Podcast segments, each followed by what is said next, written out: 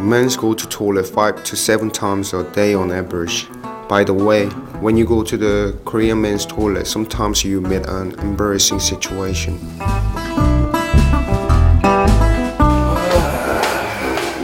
Here is normal Korean's toilet.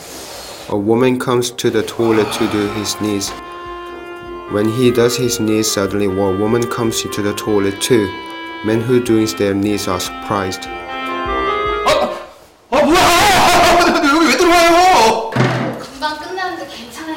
아요. 어? 아 사람 있잖아요. 나간 다음에 들어와요. 나 그런 거 나나나나 좋아하시는 왜 이래?